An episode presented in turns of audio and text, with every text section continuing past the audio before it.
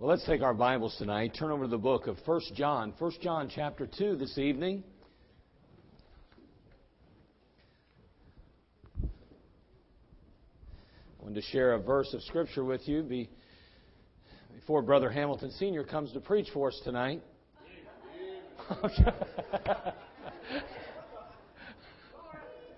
I saw him come on in just a moment ago. I thought I'd give him a little bit of a, Yeah, I'm joking, brother. Really, he's got a bunch of them. He's like, I got 1,000,000 of them, brother. I'm good to go. Yeah. 1 John chapter 2, if you would, please, verse 15 and 16. We're going to look at two verses tonight, and then we're just going to make an application. Where's my, does somebody have that back there for me? Can you bring that on in? Thank you very much. That'll be good. 1 John chapter 2. Verse 15 and 16, pretty familiar passage. Brother, be careful. I really didn't want you carrying that. Boy, that thing's heavy, I know. And I know, brother. Be careful now. Be careful, brother. All right, you just set it on up here. Slide it right on. He's going to file workman's comp tomorrow. All right. Yeah. He's going to be sadly disappointed when he tries to collect. 1 John chapter 2, verse 15 and 16. Matter of fact, we have our lawyer with us right now. All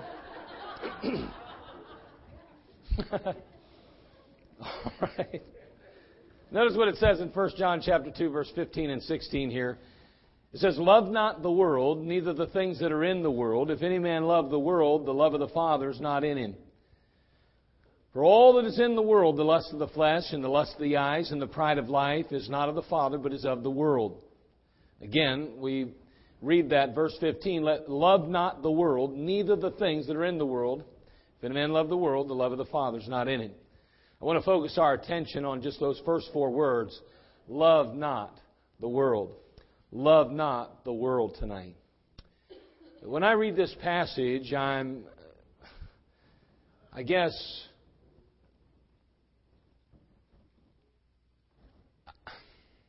When I read this passage, I can't help but go back to a very important event in history. And it's the Garden of Eden.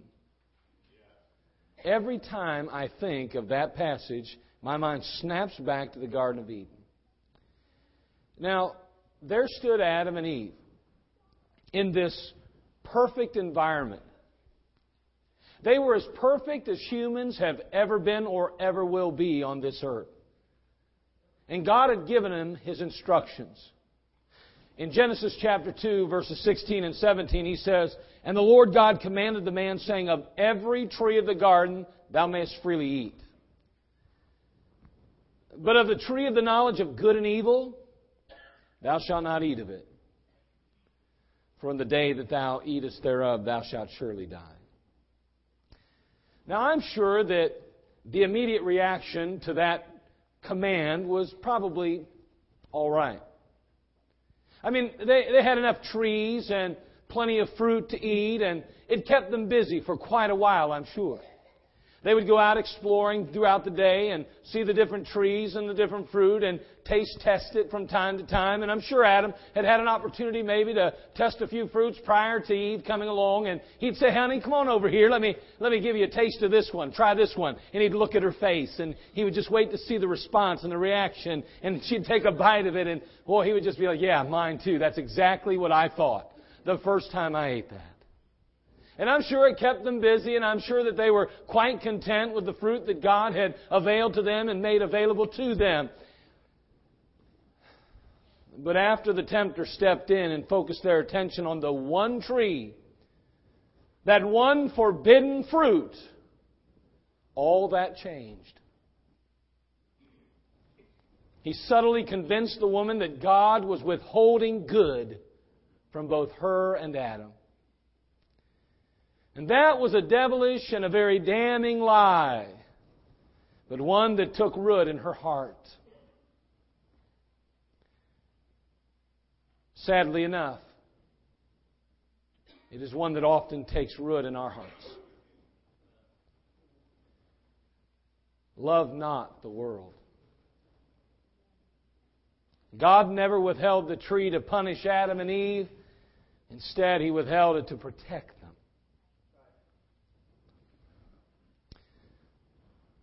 So often we stand on the shores of life. As we gaze out over this world, we can't help but see its many fruits and bright and glittering lights.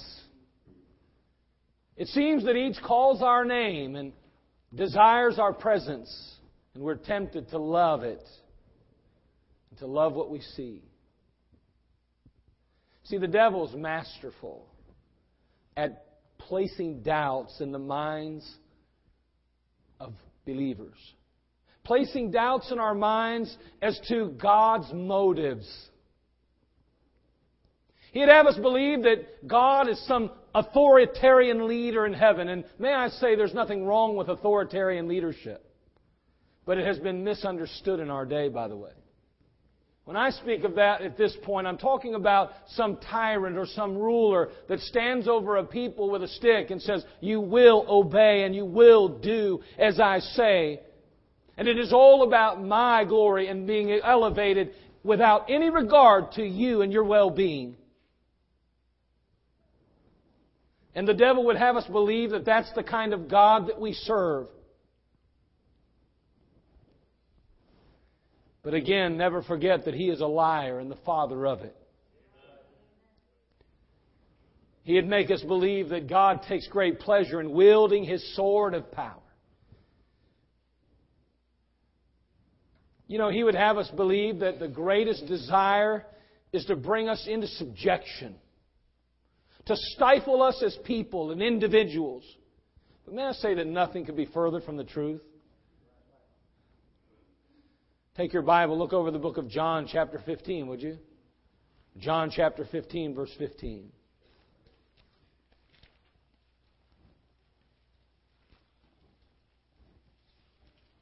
John chapter 15, verse 15 and 16. The Lord Jesus Christ is speaking, and He says, "Henceforth, I call you not servants, for the servant knoweth not what his Lord doeth, but I have called you friends. For all things that I have heard of my Father I have made known unto you. You have not chosen me, but I have chosen you and ordained you that ye should go and bring forth fruit, and that your fruit should remain, that whatsoever ye shall ask of the Father in my name, He may give it you." See, Christ would be our friend tonight. I understand there's no doubt that He's our Creator and He's our God. There's no doubt that He is quite elevated beyond us. We certainly could not even fathom reaching out and touching the hem of His garment except He bowed down before. But He humbled Himself and became a man. He humbled Himself and He desires a relationship with you and I. He's omnipotent and all-powerful. But still He desires fellowship with us. Even as He fellowshiped with Adam in the Garden of Eden, even as He fellowshiped with Eve there in that place, He desires a fellowship with you and I. That is not a God who has His own interest at heart. In Psalm chapter 8, verse 4, it says, "What is man that Thou art mindful of him? And the Son of Man that Thou visitest him?" I mean, what is man? How dare we even assume that God should even pay the least of attention to us? And yet He does. The devil would have us believe that we and God are on opposite teams. That His interests and yours are light years apart from one another. And that, again, is not true. The fact that God would have anything to do with us is proof indeed that He has our back and is in our corner. Love not the world. Love not the world. I want to warn you tonight. Beware of the world. Father, we come to You tonight, and we're asking You, Lord, in these next few minutes to encourage us and to speak to our hearts. Again, we thank You for these that have gathered. Lord, our hearts, Father, are forever tested. Lord, the devil will always seek to somehow convince us that you do not have our best at heart, but instead you are withholding the best. Lord, that is a lie right out of the pit of hell. Help us, Father, not to be deceived. And Father, may we truly stand on your word and love you and honor you and obey you and, yes, fellowship with you as you intend. God, help us not to love this world. We understand that we are in it, but Lord, may we not be of it. God, give us grace to overcome, for greater is He that is in us than he that's in the world.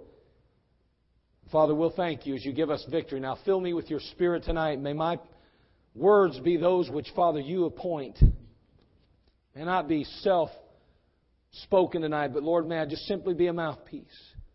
And God of heaven, may you anoint every listening ear. And may our hearts be stirred tonight. And may we leave here remembering to beware of that world and love not the world. We'll thank you for it. In Christ's name, amen. The world will try to befriend you. And then it will go on to own you. Charles Haddon Spurgeon, the great Baptist preacher of the mid to late 1800s, made this statement. He said, "The course of rebellion against God may be very gradual, but it increases in rapidity as you progress in it. And if you begin to run down the hill, the ever-increasing impetus will send you down faster and faster to destruction." You Christians ought to watch against the beginning of worldly conformity. I do believe that the growth of worldliness is like strife, which is as the letting out of water. Once you begin, there is no knowing where you will stop. I sometimes get this question put to me concerning certain worldly amusements. May I do so-and-so? I'm very sorry whenever anyone asks me that question, because it shows me, it shows that there is something wrong, or it would not be raised at all. If a person's conscience lets him say, well, I can go to A, he will very soon go on to B, C, D, E, and through all the letters of the alphabet. When Satan cannot catch us with a big sin, he'll try a little one. It does not matter to him as long as he catches his fish, what bait he uses. Beware of the beginning of evil, for many who bade fair to go right have turned aside and perished amongst the dark mountains in the wide field of sin. Love not the world. The slightest love of the world leads down a very treacherous pathway. Today on stage, there's a wonderful, wonderful box. You'll notice that it's called the world. It looks wonderful, doesn't it? I wonder what could be in the box today. It looks so wonderful. I don't know. What could be in the box? Does anybody have an idea? And please don't be funny tonight and try to solve the mystery. Just tell me what you think could be in it. There's a laptop. Man, now that would be good, wouldn't it? I'm tempted to look. What an iPad. Oh, boy, an iPhone even. Yeah, that's possible. What else? What else? Yes. Keys to a BMW. Yes. Wouldn't that be nice? I like that idea. Anybody else? Yeah. Yes. That too. I'm sure there's a lot to feel that way. Who else? Hold on. Don't just yell out, brother. I know you're anxious to participate. Who else? Yes, sir. A house. Man, the deed to a house. Wouldn't that be nice to have a house? And sure. What else? Maybe, yeah, in the corner over there. A keys to a new car. A toy. Yes, that too. Wow. It could be a number of things. It could be a number all the way in the back.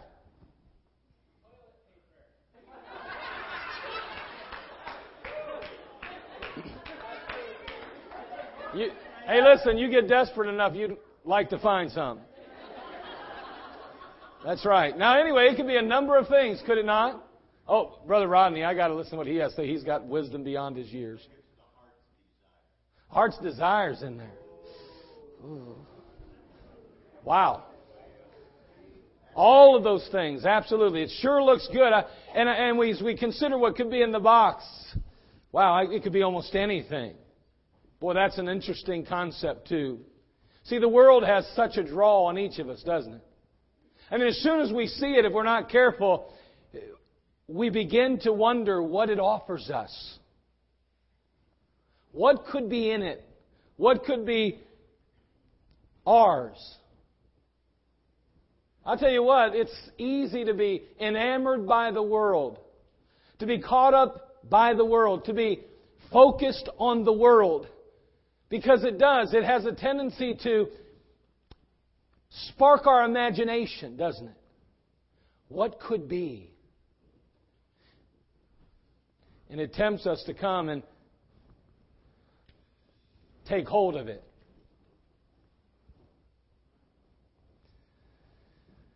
The flesh is drawn to the world, and it is tempted by the world continually. Solomon chased the world.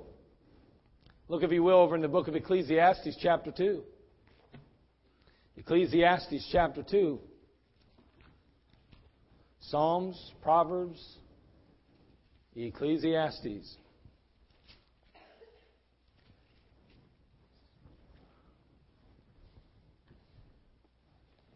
Notice what it says here in chapter 2. We're going to begin in verse 1.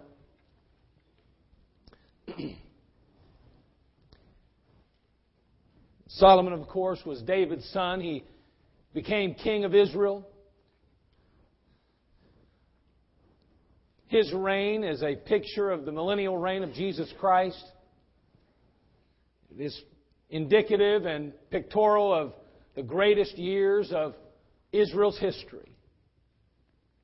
And as I said already, of the greatest years of our Lord, who will sit ultimately on the throne of David and rule and reign for 1,000 years. Notice what it says here. This man, who is often referred to as the wisest man by God who ever lived, says, "And I said in mine heart, go to now, I will prove thee with myrrh, therefore enjoy pleasure. Behold, this also is vanity. I said of laughter, it is mad, and of myrrh, what doeth it? I sought it in mine heart to give myself unto wine, yet acquainting mine heart with wisdom, and to lay hold on folly, till I might see what was that good for the sons of men, which they should do under the heaven all the days of their life. I made me great works, I builded me houses, I planted me vineyards, I made me gardens and orchards, and I planted trees in them of all kinds of fruits. I made me pools of water to water therewith the wood that bringeth forth trees. I got me servants and maidens, and had servants born in my house. Also, I had great possessions of great and small cattle above all that were in Jerusalem before me. I gathered me also silver and gold, and the peculiar treasure of kings and of the provinces. I got me men singers and women singers, and the delights of the sons of men as musical instruments that of all sorts. So I was great, and increased more than all that were before me in Jerusalem. Also my wisdom remained with me, and whatsoever mine eyes desired, I kept not from them. I withheld not my heart from any joy, for my heart rejoiced in all my labor, and this was my portion of all my labor. Then I looked on all the works that my hands had wrought, and on the labor that I had labored to do. And behold, all was vanity and vexation of spirit, and there was no profit under the sun." Solomon chased the world and came up empty.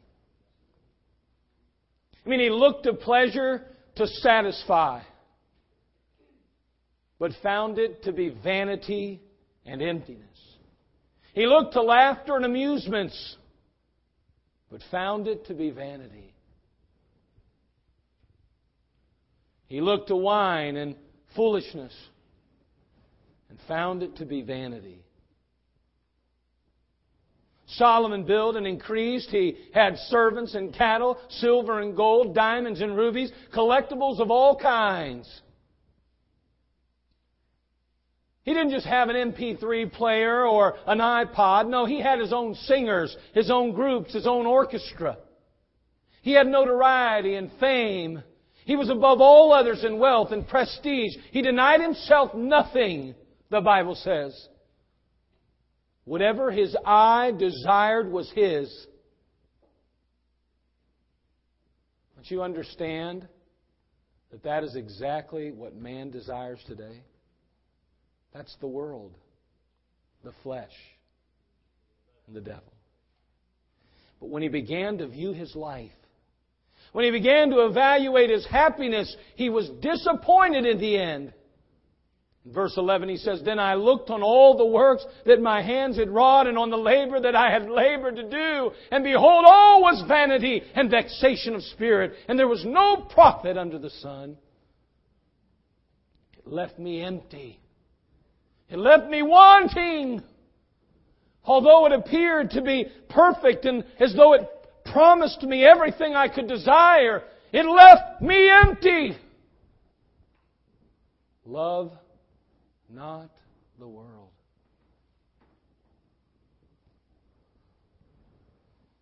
Whitney Houston chased the world and came up empty. She sold more than 170 million albums, singles, and videos, making her one of the world's best-selling artists. She was America's darling just 25 years ago, but all that changed. Her fame, her fortune didn't bring her any happiness. But instead, it subtly led her into a surreal life of drugs, immorality, irresponsibility, and self-destruction. An article covering her funeral made this statement: "The service from the 48-year-old, six-time Grammy Award winner and actress took place a week after she was found unresponsive in a bathtub at the Beverly Hilton Hotel in California." That commentary paints a picture that's anything but glamorous. Found dead in a bathtub. Britney Spears chased the world and came up empty. Lindsay Lohan chased the world and came up empty. Robert Downey Jr. chased the world and has come up empty. Charles Sheen's chased the world and come up empty. Drew Barrymore chased the world and came up empty. They all ended up in rehabs, trying to overcome addictions. Yet they had everything the world said was worth having and living for.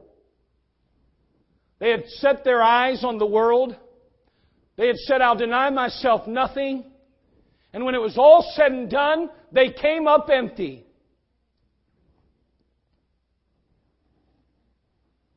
Ananias and Sapphira chased the world and came up empty.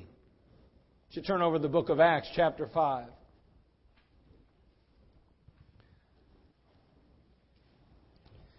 As young men and young ladies, it's easy to look upon the world and somehow believe that that is what I really want. The devil will once again convince you that God has withheld the best. That He simply seeks to squelch your creativity and your passions. But God in no way seeks to do that. He's not punishing you by withholding the world. He's simply protecting you. Ananias and Sapphira, chapter 5, beginning in verse 1, we read, "But a certain man named Ananias, with Sapphira his wife, sold a possession, kept back part of the price, his wife also being privy to it, and brought a certain part and laid it at the apostles' feet. But Peter said, 'Ananias, why hath Satan filled thine heart to lie to the Holy Ghost and to keep back part of the price of the land? Whilst it remained, was it not thine own? And after it was sold, was it not in thine own power? Why hast thou conceived this thing in thine heart? Thou hast not lied unto men, but unto God.' And Ananias, hearing these words, fell down and gave up the ghost." It means he died. "Great fear came on all them that heard these things. And the young men arose, wound him up, and carried him out and buried him. It was about the space of 3 hours after when his wife, not knowing what was done, came in. And Peter answered unto her, 'Tell me whether ye sold the land for so much?' She said, 'Yea, for so much.' And Peter said unto her, How is it that ye have agreed together to tempt the Spirit of the Lord? Behold, the feet of them which have buried thy husband are at the door, and shall carry thee out. Then fell she down straightway at his feet, and yielded up the ghost. The young men came in and found her dead, and carried her forth, buried her by her husband. You say, what's that have to do with the world? Everything. The love of money is what? The root of all evil. Love not the world. Ananias and Sapphira had somehow made a commitment, obviously, and they didn't keep their commitment. And then they lied about it. God says we'd be better off not to make a commitment than to make one and not keep it. The problem was that they loved the world, though. It wasn't even that they made a mistake or messed up, so to speak. No, they sinned against God because they loved the world more than they loved God. They saw the world and they said, if we keep back this portion, we can have a piece of this.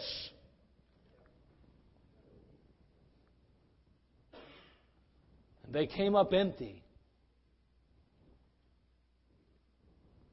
I wonder what happened to their children. I mean, if they had any, I just wonder. It was pretty common for people to have children in those days too, you know.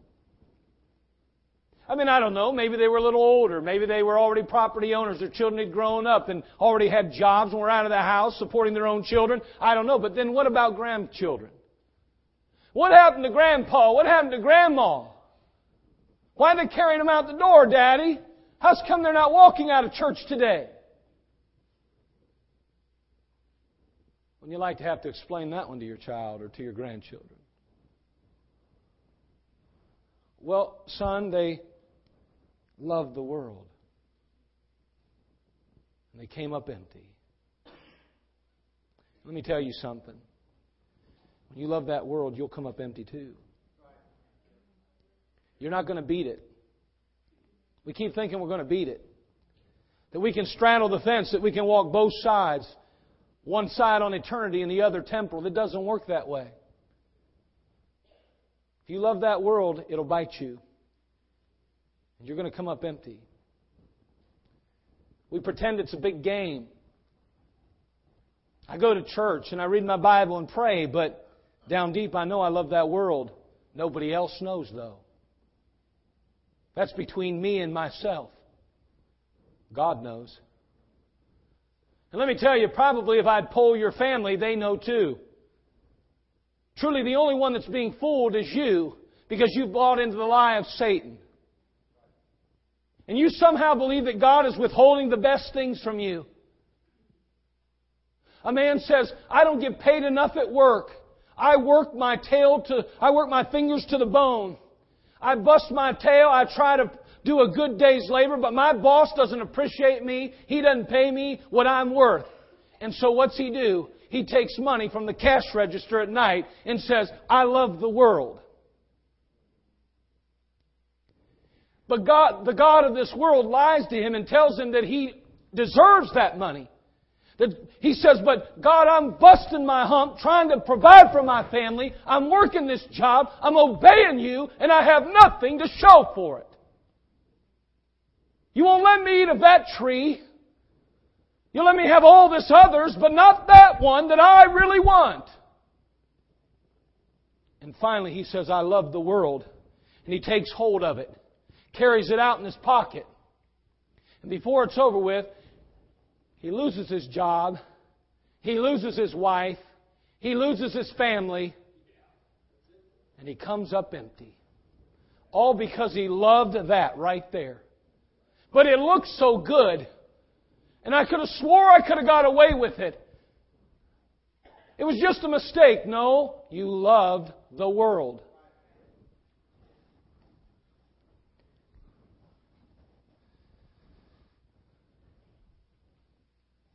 The world always will leave you empty. See, if the truth be known, it's always the same. There's nothing in it. It'll always leave you empty. It looks good. And it appears to be that which would provide everything that your dreams can even imagine. But it can't deliver. It again may spark the imagination, may move our emotions, but it can't deliver. It's empty. There's nothing there.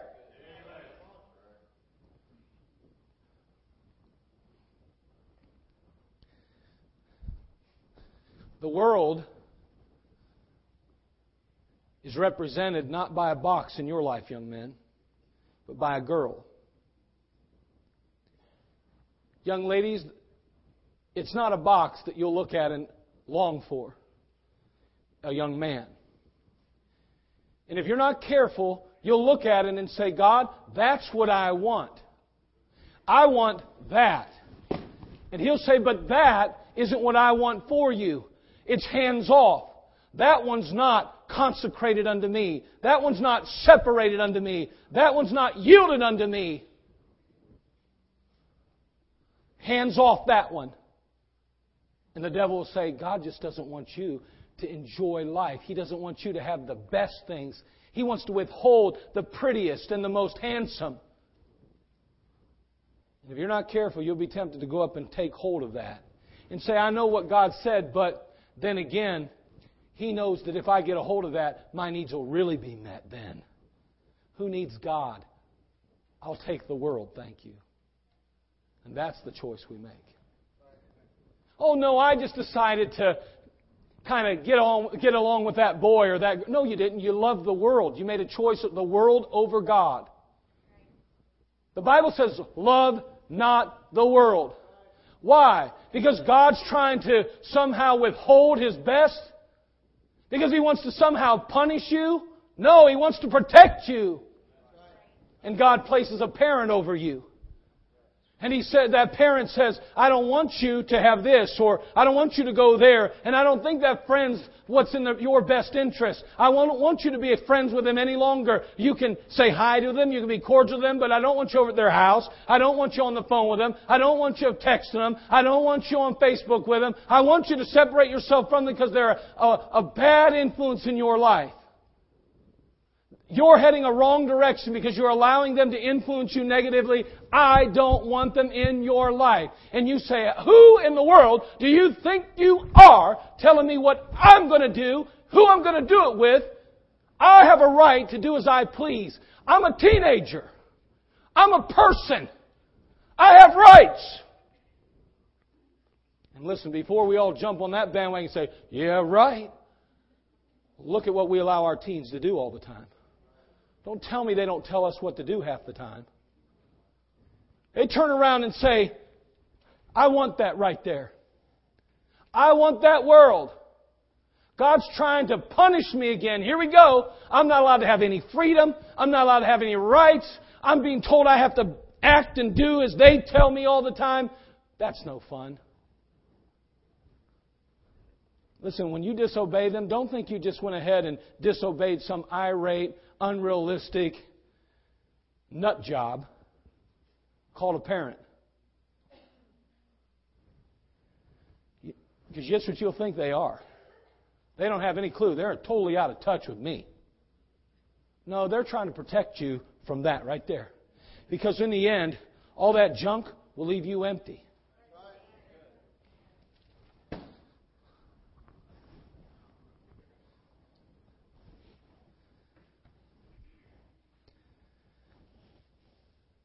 Can you imagine living your whole life for the world only to come up empty in the end? I mean, to spend your whole life working, striving, dreaming, sacrificing to end up empty-handed in the end?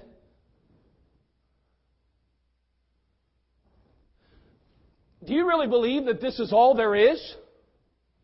I mean, this is what it's all about?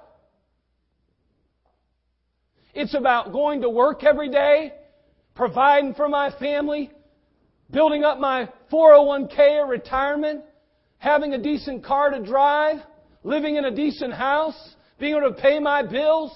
You honestly believe that's what life is about? That's the devil.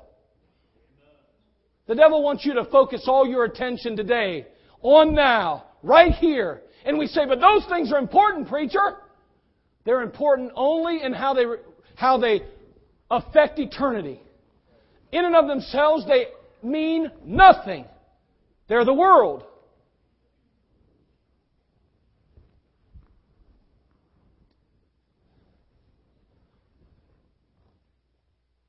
Do you realize that we must all appear before the judgment seat of Christ, that every man may receive the things done in his body according to that he hath done, whether it be good or bad?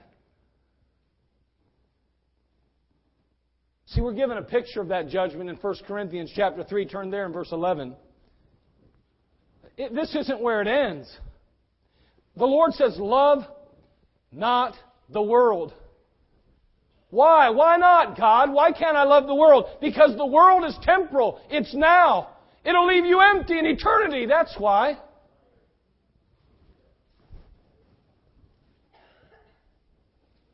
In 1 Corinthians chapter 3, verse 11, the Bible says, for other foundation can no man lay than that which is laid, which is Jesus Christ. Now, if any man build upon this foundation gold, silver, precious stone, wood, hay, stubble, every man's work shall be made manifest, for the day shall declare it, because it shall be revealed by fire. And the fire shall try every man's work of what sort it is. If any man's work abide which he hath built thereon, he shall receive a reward. If any man's work shall be burned, he shall suffer loss, but he himself shall be saved, yet so as by fire. That's a picture of this judgment that's coming. Everything we do, every ounce of energy that we put forth, every minute that we spend, every moment that we think, everything is being recorded, everything is being added up, everything's going to pass through the fire.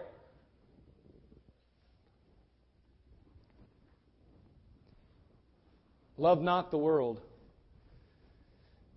In 1 John he says, now little children, abide in Him, that when He shall appear we may have confidence and not be ashamed before Him at His coming. In 2 John 1:8 he says, look to yourselves, that we lose not those things which we have wrought, but that we receive a full reward.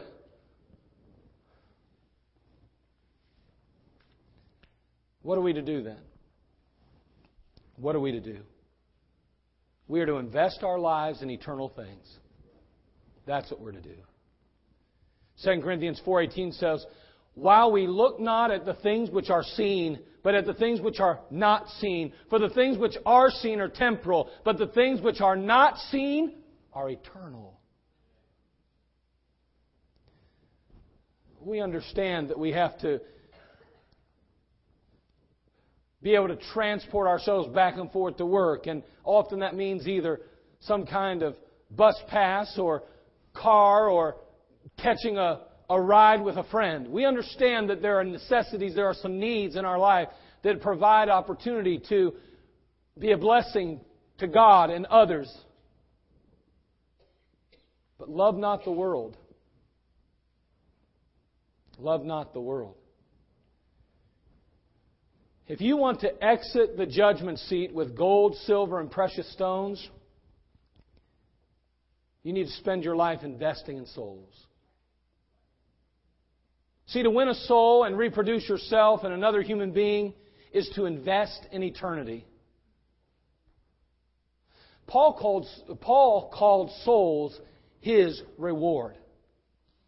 In the book of Philippians chapter 4, verse 1, he says, therefore, my brethren, dearly beloved and longed for, my joy and crown, so stand fast in the Lord, my dearly beloved. In 1 Thessalonians 2:19, he goes on to say, for what is our hope, our joy, or crown of rejoicing? Are not even ye in the presence of our Lord Jesus Christ that is coming? He says, I've spent my life preaching and teaching the Word of God. I've poured myself into people. I've preached the gospel and I've given myself to train them in the work of Christ. I am anxious to reach that throne because one day you'll stand there, my crown. And today, at Community Baptist Temple, there's opportunities abounding to invest in eternity. There are souls dying and going to hell all around us. There are cities and communities and villages that are dying and going to hell. And We're worried so often about whether or not we drive a nice car. We have enough in our house to fill up every room. While men and women die and go to hell. And when it's all said and done, too often, more than not, if we're perfectly honest with ourselves, we love this. Because it's something that we can hold on to. Something we can physically embrace. Something that we can look to. And somehow prove to ourselves that we are valuable. Significant. That we are somebody.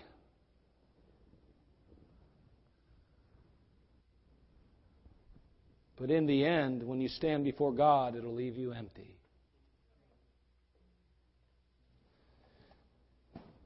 It'll leave me empty.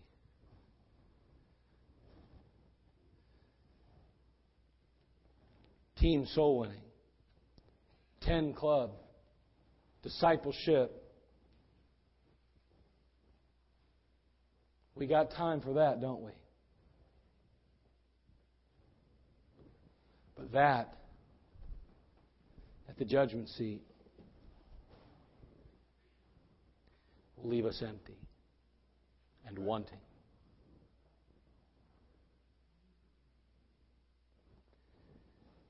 I say it all the time.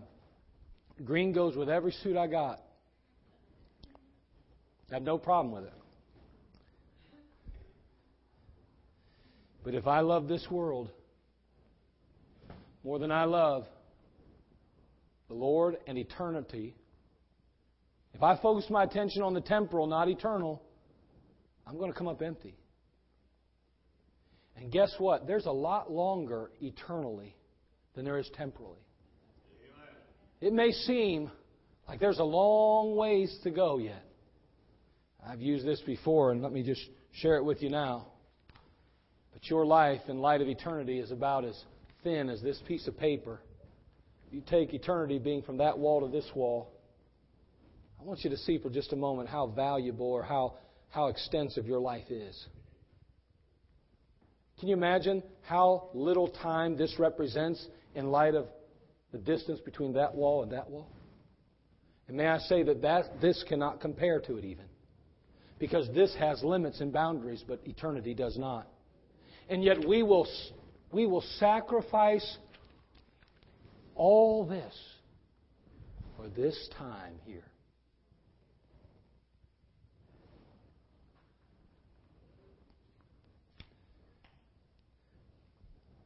The fruit of the righteous is a tree of life, and he that winneth souls is wise.